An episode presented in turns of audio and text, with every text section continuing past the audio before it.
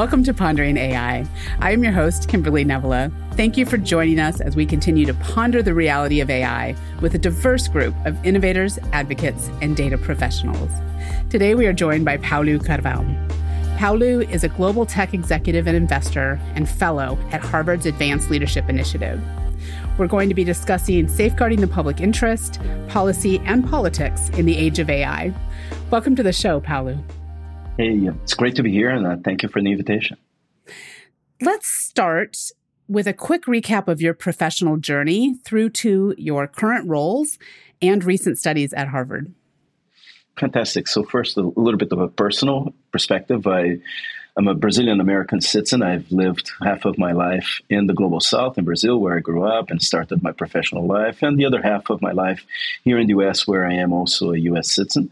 I've uh, spent a long time, more than three decades, uh, in the technology business, uh, working for IBM, where I graduated from last year. I've been, for the last couple of years, an investor and mentor and advisor to dozens of venture capital startups, both in Brazil as well as uh, here in the US, and uh, spent the year here at Harvard as a fellow in the Advanced Leadership Initiative, where I'm focusing on technology and democracy, which is kind of the role that uh, social media, AI have had in driving polarization, radicalization, and some potentially erosion of some of our democratic institutions. And did that study come about just from personal interest, or was it the result of some of the work that you have done before you graduated from IBM and in some of your venture capital work? Yeah, no, I think it was mostly from a personal curiosity. Evidently, I've been, uh, uh, I've had a professional life in which I've helped clients implement those technologies, infuse uh, artificial intelligence in their business processes. But at the same time, in my personal relationships. I've seen friends and family go to some dark places and uh, start really changing their opinions. And that made me reflect what was going on, how much of this was just a societal phenomena, or if technology was playing a role into that. So I'd say it's kind of a little bit of a, a mix of having had a professional career in the area, uh, but also uh, being infused in the reality that we live today. So let's talk a little bit about the issues that artificial intelligence and the current systems that we are using bring to the fore when it comes to the public interest. And perhaps a good place to start is by defining the public interest as we will be discussing it here. What is the public interest? Yeah, and uh, even before, if we may, even before yeah. we dive into the public interest, I think we need to take a step back and also reflect about the good. And I think this uh, set of technologies that we're talking about here have had a, a, massive transformative impact in society. They change the way we work, the way we interact, the way we, frankly, now create and generate knowledge and that they can have a massive impact on productivity also both personal productivity as well as business productivity and it can add trillions of dollars to uh, to the economy. So i think that there is a, a, an important component of the good that is associated to this and also how uh, it's been used to create social advocacy and mobilize political movements. So all of this is kind of the positive. But it also brings in itself some potential issues related to biases or uh, especially when we're talking about uh, generative AI, creating this false illusion of certainty. And uh, with that, making the spread of false information or misinformation, even if unintentional, a little bit more effective. And, uh, and also, it kind of lowers the bar in terms of the, the cost for you to generate some of this bad impact mm-hmm. if you have an ill intent. So I think it's important that we tackle the issue looking at both both perspectives, not only some of the problems that we're dealing with, but uh, also some of what's very good about the technology so that then we strike the balance and this kind of begs the question of how did we get here and uh, what sh- we should do going forward. And public interest basically i uh, would start by thinking about uh, in the current model that we are today primarily we have built an attention economy uh, based on monetizing data and personal data that is considered public domain and that once worked and organized or processed by platforms becomes private property and uh, therefore can be monetized. And so this can potentially generate uh, a series of you know privacy issues and also not necessarily drive this in the overall public interest or the interest of society in general, but address more profit interest of uh, you know large corporations or the dominant players in this space. Mm-hmm. And there is an interesting dichotomy there because if you are using information that is in the public domain and we are defining that as therefore public data and you train your own systems on it and then you're claiming that the information that comes out is now private. Is that the crux of the issue that you're talking about there? Because it seems a little off balance if we look at it from that perspective.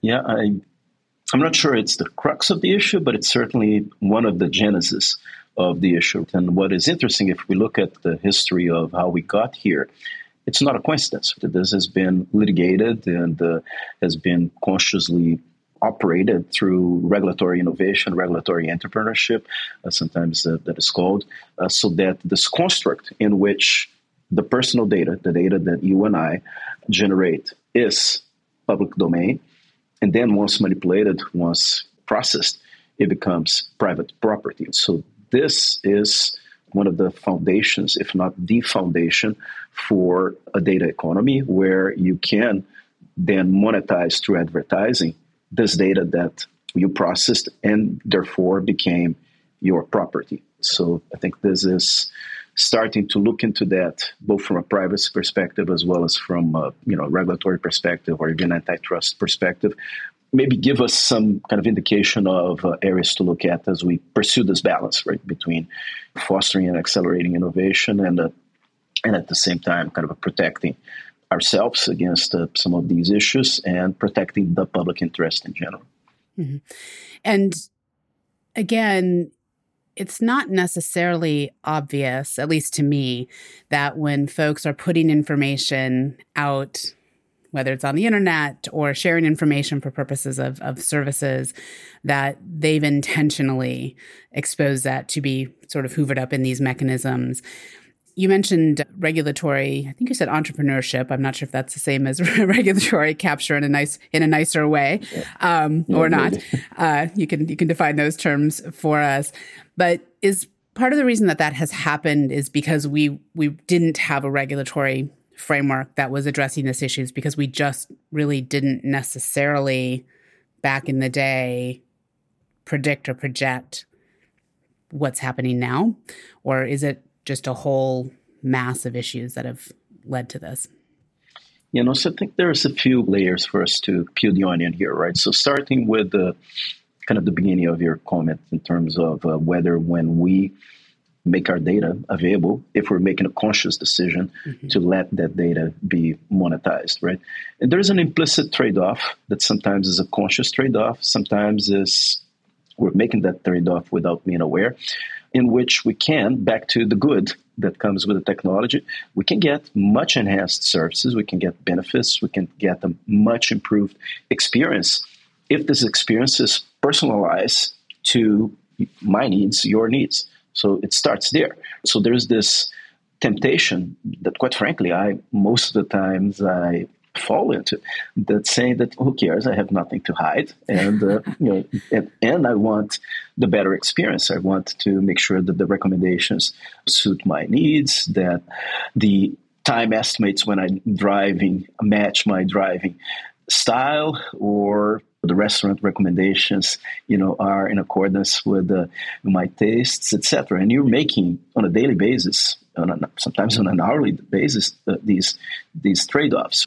But at the same time you're not thinking about uh, kind of the aggregate no pun intended consequences of that and how this is being used for creating a profile of you that can not only be used to enhance your personal experience but to then target you and this targeting is where things may start to get a little complicated You've also said I think one of your writings, in fact, I wrote it down. You were talking about one of the tensions that we're currently dealing with is some of not necessarily capitalism itself as a good or a bad, but some of the ideas of, of capitalism, where you said in the conception of capitalist progress, dominant winners are the path to innovation, which benefits us all. And that's in direct conflict with the view that monopolies, which a dominant winner would in theory be, leverage their power to deliver less value while extracting greater rents from consumers. Can you talk a little bit about about that statement and, and that tension? Is it just more of the same of what we've been talking about, or does that touch on a, a different element? Yeah, yeah, and, and I think some of these were quotes that I either I was quoting or paraphrasing, mm-hmm. kind of the likes of Peter yeah. Thiel and some of the other other not investors but academics in the in the area that uh, sh- show these two contrasting points of view and, and make that tension very explicit. And I think it's good to uh, going to back to the beginning of this conversation, going back to the beginning and see how we got here. And I think uh, there are three components that have driven this.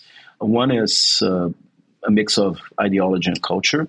Another one is around business model innovation, and then finally, very intertwined with this, uh, the funding of this business model and what has happened in terms of entrepreneurship.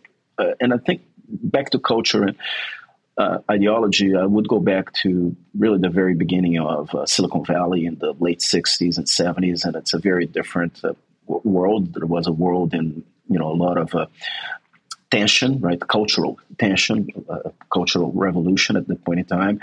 And the kind of the early days of the internet, the early days of what became eventually a computing revolution, etc., and the early days also of Silicon Valley were happening there, right? And that's uh, that's been kind of the genesis of the hacking culture, and frankly, of uh, that that still carries over uh, until today in a lot of this kind of libertarian streak that mm. permeates the valley. Very, very focused on freedom and uh, self determination. So let's say that at first we we have like a, this cultural and almost somewhat ideological streak where things started, right? Then fast forward a few decades and get into our current millennium, we have seen kind of this data economy emerging that we were talking about. And uh, through, as we discussed, through litigation, through some of this regulatory capture or regulatory entrepreneurship. So it's kind of creating regulation and therefore driving this in the form of capture.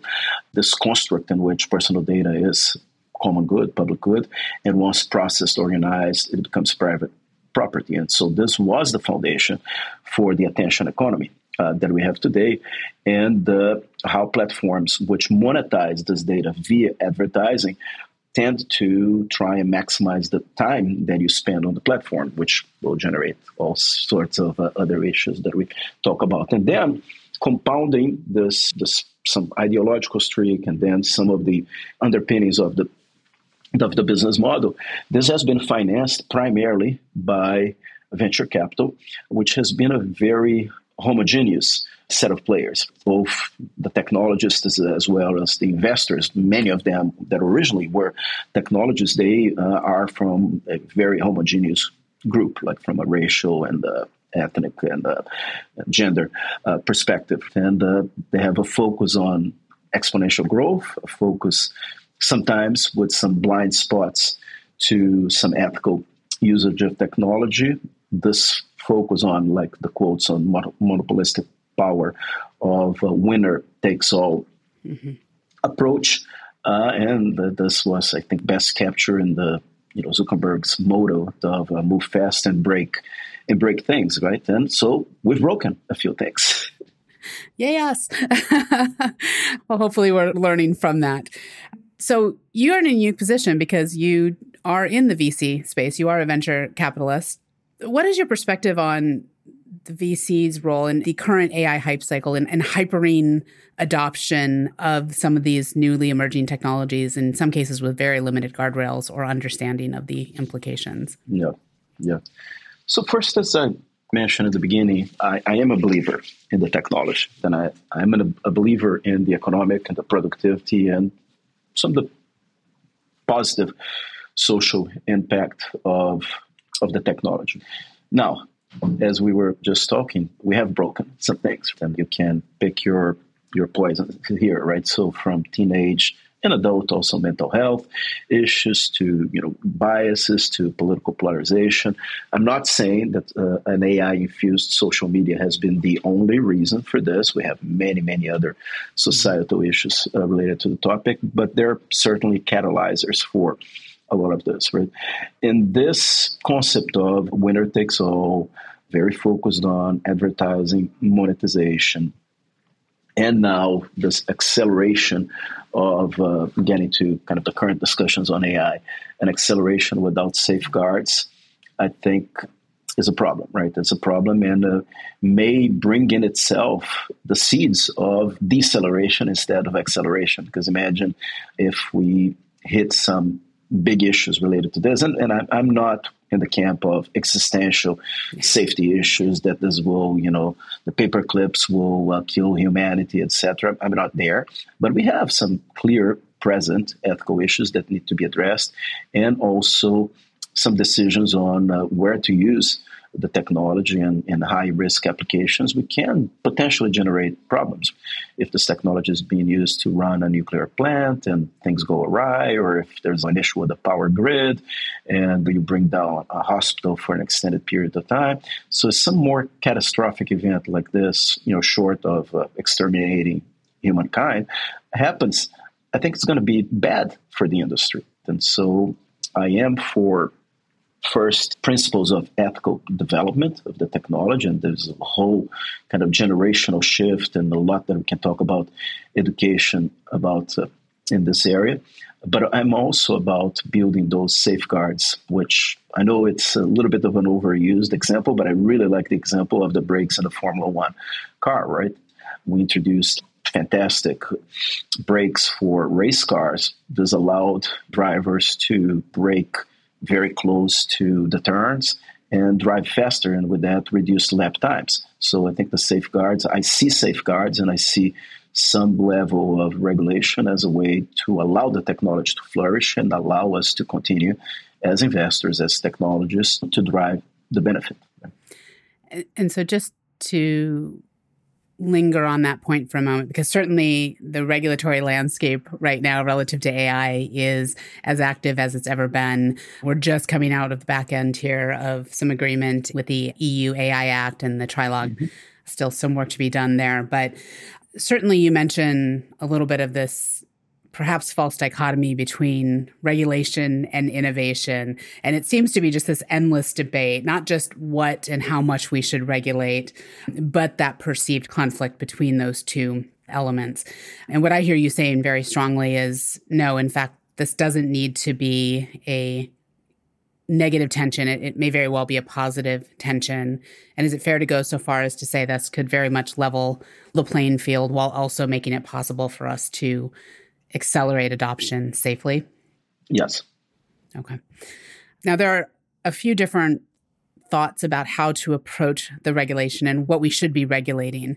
And one of those debates comes down to to grossly oversimplify and then you can expand for the edification of the audience between are we regulating the technology itself or are we regulating the risk posed by applications of the technology. Is that a fair simplification of, of that debate? And can you tell us a little bit more about the two sides of that discussion or those two perspectives? Mm-hmm. Yeah, yeah, that's uh, I think is a, a, good framework for us to look into into the problem. So it's uh, just to to go back to where we started. Yes, mm-hmm. I think the regulation is and, and, safeguards are, are important to to make sure that we continue moving fast. And uh, now, when it comes to how we're going to do this, I'm in the camp that regulating the technology in itself is a fool's errand. And I think the best example for this is let's imagine that uh, you know over a long period of time we had this design the perfect regulation and announced it as of, as of October of last year, uh, just before the launch of ChatGPT, and uh, without including considerations for large language models and the generative AI. Right, this would immediately be obsolete, and this will happen for uh, there. You know, several people already talking about what's coming next, etc. So I think in the in the history of technology, and especially when you look at the last uh, twelve months, we've kind of proven that that's probably not the best uh, approach, right? And therefore, I, I do like construct in which you're looking at risk and use cases, and uh, you're focusing more on the outcome that uh, the technology is driving, and try and act upon that. And another potential advantage of that approach is that there is existing legislation that we can build upon uh, to do that. And I think over it's kind of one of those cases of what a difference a year makes, both yeah. from a technology perspective, but also from a regulation perspective. Because if we go back to 12 months ago, uh, it was a much more immature discussion about regulation, and the lines are very clear. It's almost as if there were like three uh, main approaches. Now, one, it's uh, what's going on here in the US, uh, the European approach, and I would say like the China approach, which is more of a kind of a state-driven point of view that I, I don't think is something that would have any chance to be adopted here. So I think having a debate about what's best from what we have seen with the U.S. approach and the in the European approach can guide our next steps. So, what are the maybe the commonalities isn't the right question. Maybe the question I should ask is what do you see as the strengths of those two approaches and what are the key differences? And feel free to throw yeah. China in there if, if, you'd like for illustrative yeah. purposes. Yeah, so maybe maybe starting with China, so we spent you know not a lot of time in it, but the, at least to kind of put the frame there, it's like government, uh, you know, controlling it. It's state controlled uh, approach to m- most of, if not all, the economic activity. It aligns with a national development plan, which, by the way, it's only kind of a, a national development plan, quote unquote. Uh, it's already kind of a little bit anathema to the way we do do things here. But one may say that uh, if your objective is uh, to advance your country from uh, strictly national development, it may be an effective way of doing it.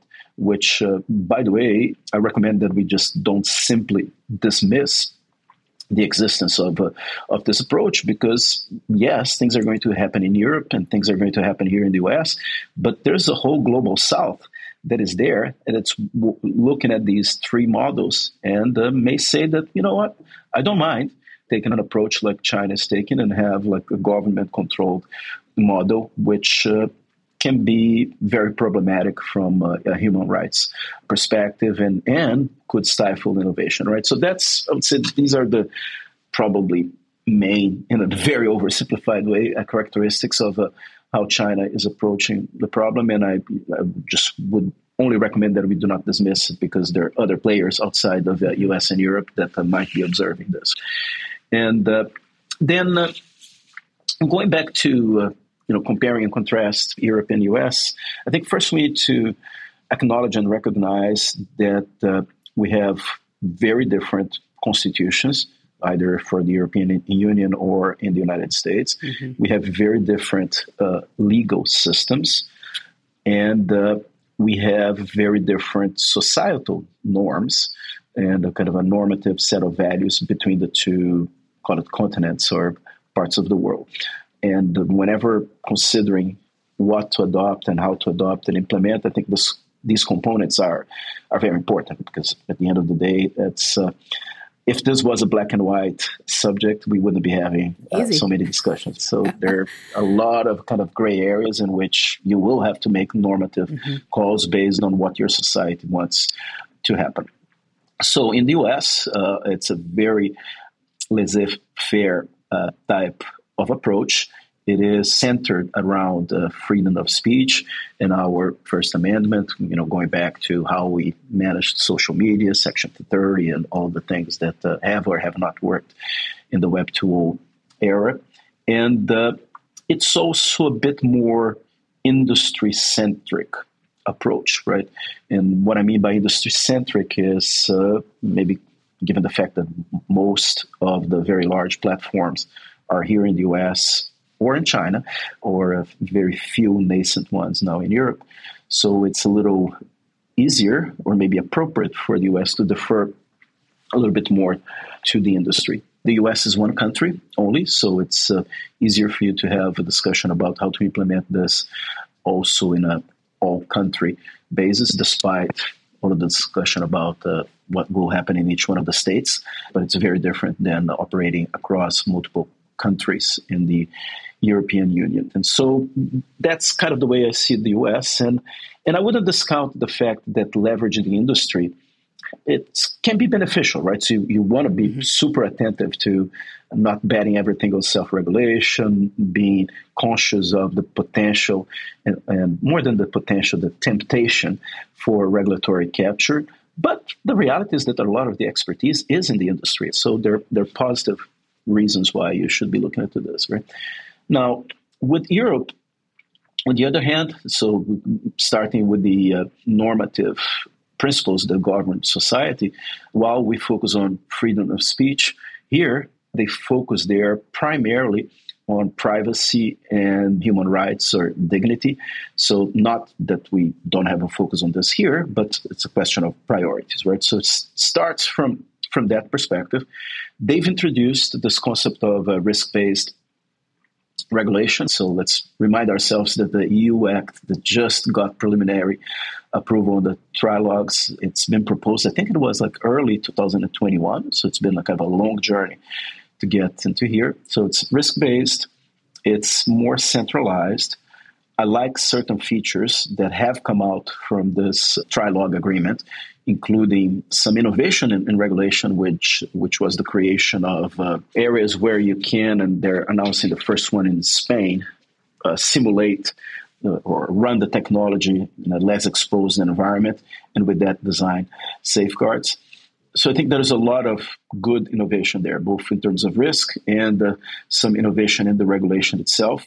In addition to that, the just third point that is very important there is very inclusive in terms of creating elements for inclusion of academia, civil society, and industry in the deliberation process. However, it can be very heavy and very cumbersome. So it builds upon uh, kind of uh, what happened with GDPR for data protection and privacy, and uh, has a very, very heavy set of institutions that are being created that will enforce the mechanisms, right? So I think it's how do we thread the needle to now, especially as we move into the final stages of uh, approving the European legislation, but also potentially codify some uh, legislation here in the US to pick of what was the best in the executive order that was announced a couple of months ago here in the US, and this kind of a preliminary agreement on the European AI Act. Do you think that this is fundamentally requiring a new regulatory approach or framework or institutions? Or when you say we can thread the needle, are there existing foundations we should be drawing on rather than just trying to reinvent the wheel here? Yeah, in the, I'll go back to what a difference a year makes, right? At the beginning of the year, we were dealing with Gonzalez v. Google going to the Supreme Court here in the US, and also not a lot of clarity in terms of how to tackle the issue. And I'm sorry to interrupt. For folks who aren't familiar, can you give a just a quick description of what that case was all about? Yeah, yeah.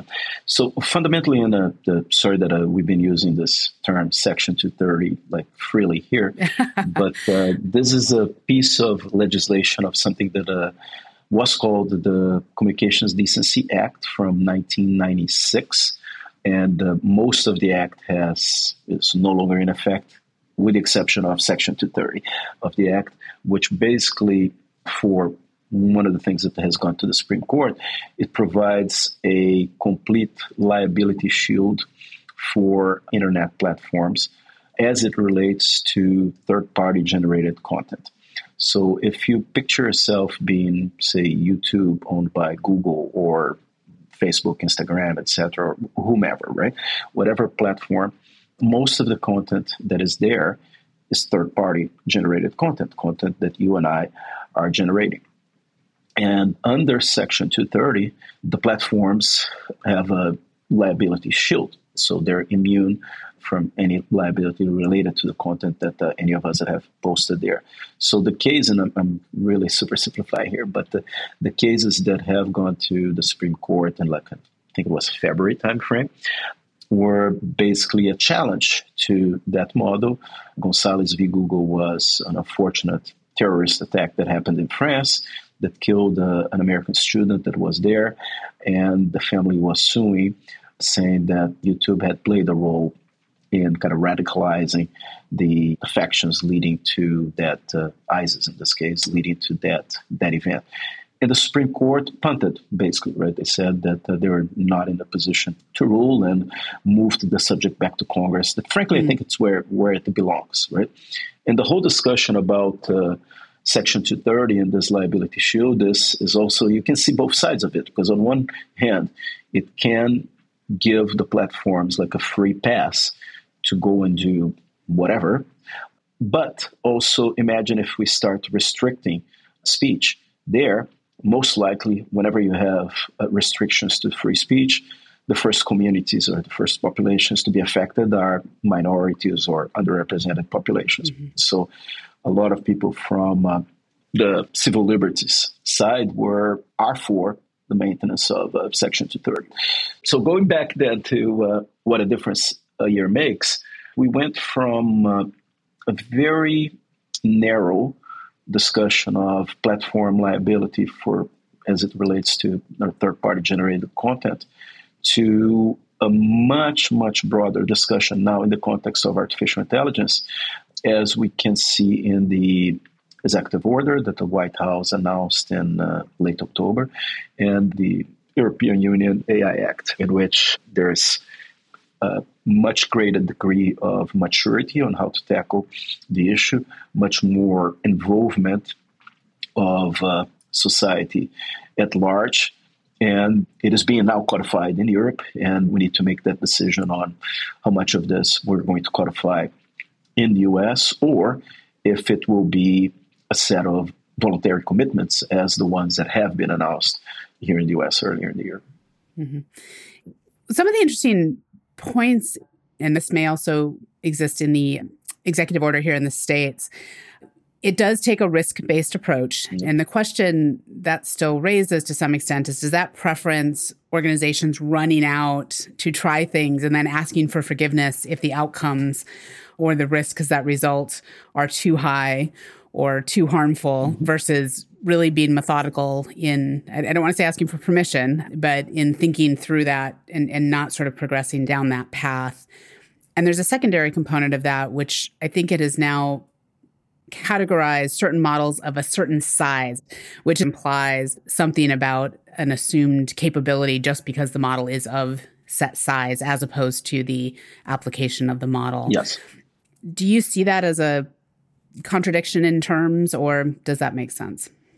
I think it is a little bit of a contradiction, but it is back to that discussion of I think we all wish this was a very black and white area.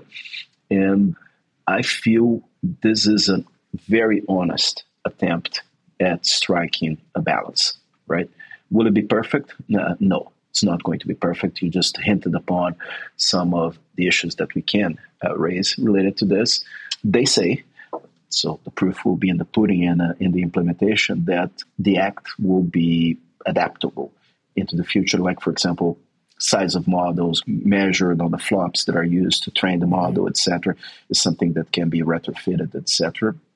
So I I would encourage us to take a step back and look more at the large lines and the framework that are implicit there than necessarily like pick a fight with each one of the details. Back to, we're not going to get 100% of the details right, but this is probably the best attempt so far in trying to strike this balance. And if you look at what they're trying to do is first they have created this more horizontal concept of uh, being risk based and different categories of risk, including some very high risk situations in which they're saying these things are just simply prohibited and are not going to be permitted in any of the European Union countries.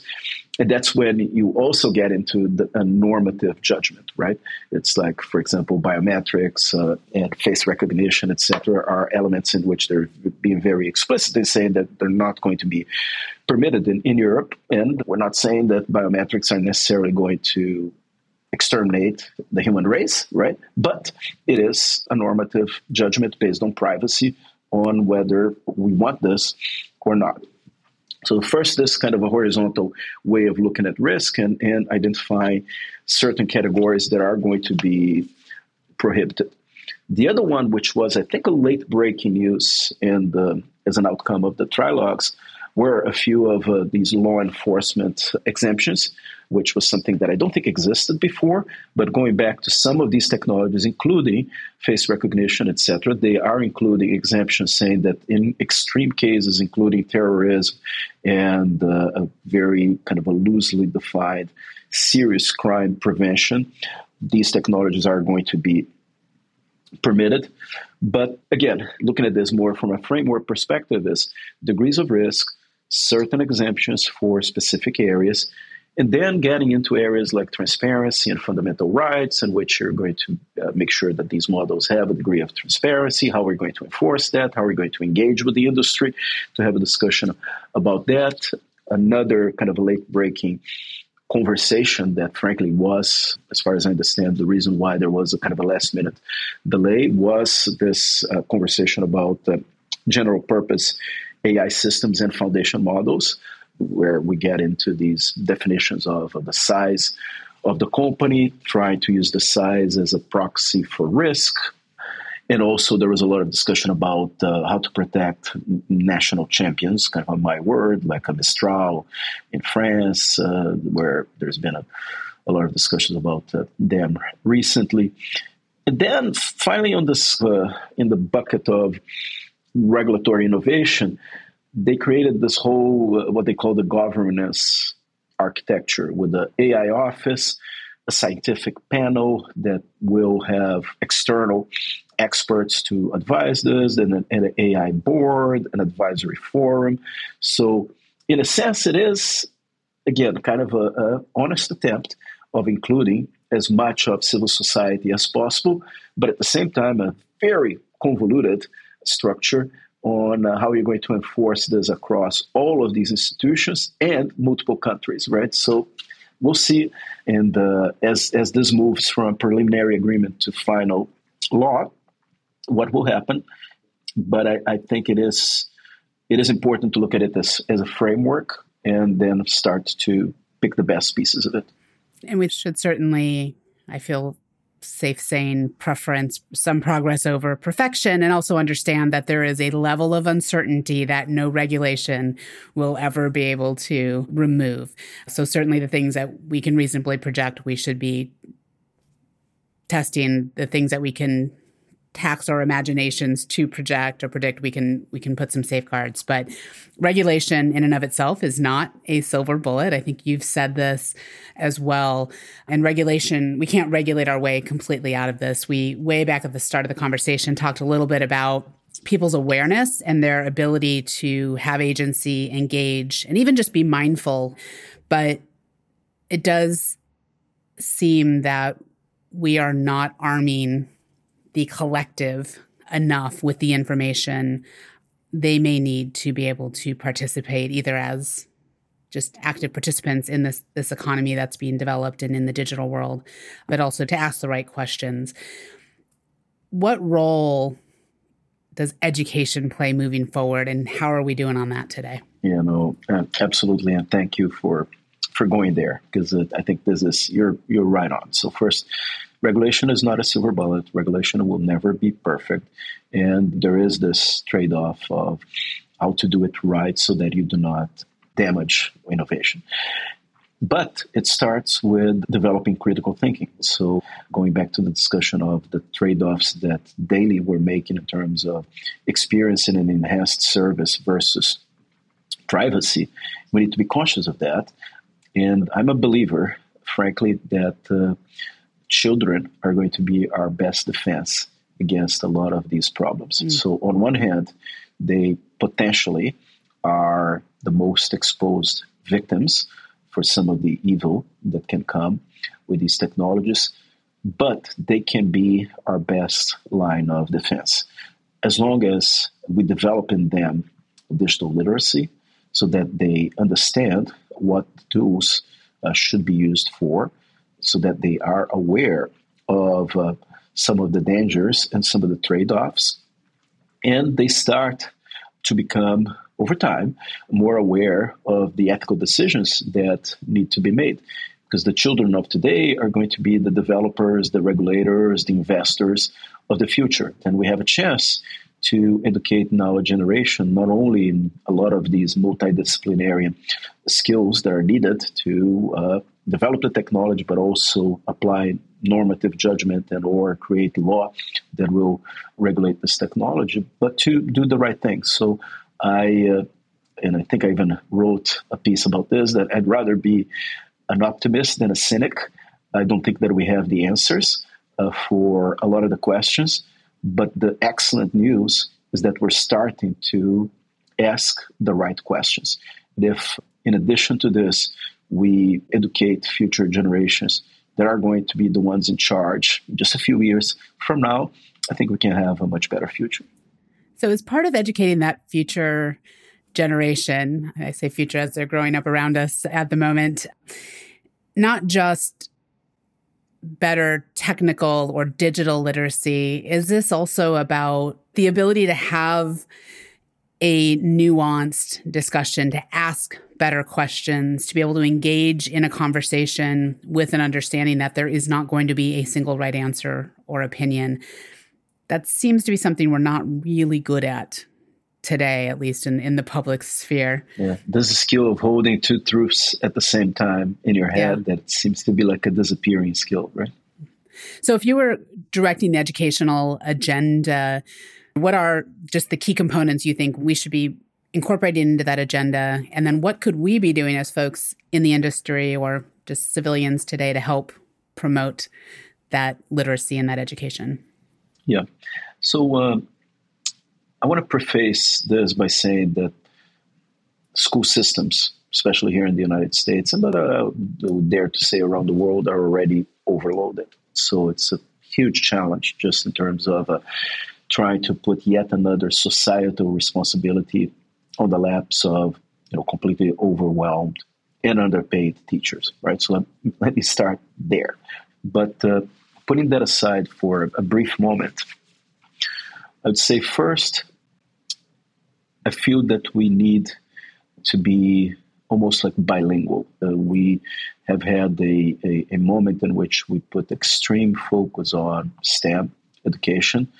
I'm, in a sense, I'm a product of that. I'm an electrical engineer, but we need both STEM as well as a very solid liberal arts education to deal with some of these societal issues. Going back to, I think, where we started my personal journey this year, I arrived here thinking that we can't combat a lot of the evils in technology with technology. Let's use tech to uh, do content moderation, uh, data provenance, etc., etc. And very quickly, uh, you figure out that there are many other legal, societal, political kind of issues associated to that. So the first element is this: the emphasis on like a bilingual or bimodal education that will blend STEM skills, computer science, engineering, software engineering, etc., also with political science, economics, uh, you know, law, etc. It's, it's a very different approach when you're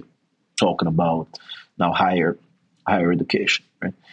Now, in K to 12, which is where we have this group of very overwhelmed public schools and, and teachers, especially here in the US, it's uh, I think it's also very important to have an age appropriate curriculum. Evidently, the way you treat or expose a five year old or a 17 year old to some of these topics is radically different. I would go as far to say that maybe below 10, we should avoid exposing them to a lot of this uh, technology. But having an age appropriate curriculum that uh, first develop basic skills for critical thinking, for civil disagreement, for intellectual curiosity, then really create that foundation and then invest in digital literacy and uh, maybe not necessarily creating tech specific curricula, but uh, in, infusing some of the technology in the existing curricula, right? So starting early and uh, creating these bilingual or multimodal higher education skills, I think we'll have a, we'll have a better chance. As I said, I think we're starting to ask the right questions. Excellent points and a very optimistic yet pragmatic take, which I definitely appreciate as someone who can definitely veer towards cynicism. I will I will have to admit. So thank you so much, Paulo. I really appreciated your time today and your insights into what is a very fluid and multifaceted space. Thanks again. Thanks a lot, Kimberly. It was awesome to be here with you guys today. All right, so to continue learning from thinkers such as Paulo about the real impact of AI on our shared human experience, subscribe now.